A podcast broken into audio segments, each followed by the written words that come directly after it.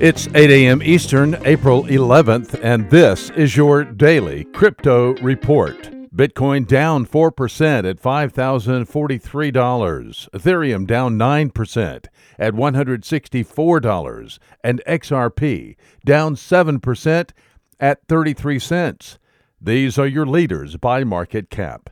Top gainers in the last 24 hours Cortex up 2%, Nebulas up 1%, and Dancoin up 1%. Today's news. Journalist, WikiLeaks founder, and cryptocurrency advocate Julian Assange has been arrested in London today. Assange's nearly seven year stay in the Ecuadorian embassy in London came to a disastrous end as Ecuador illegally terminated his political asylum in violation of international law, allowing British police to drag Assange out of the Ecuadorian embassy and load him into a waiting British van. Extradition to the United States is expected.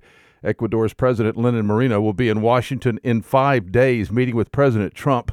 Assange is a big Bitcoin and cryptocurrency advocate.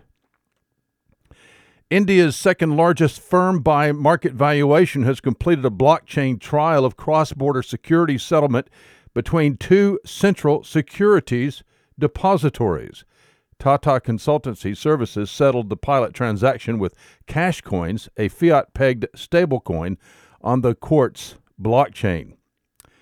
And finally, International Monetary Fund Managing Director Christine Lagarde said yesterday that cryptocurrencies and digital assets are, quote, shaking the system, unquote. Lagarde warned that innovation in the banking sector needs to be accompanied by regulation to maintain stability. Lagarde spoke glowingly about cryptocurrency back in November 2018 and even advocated for the creation of central bank digital currencies.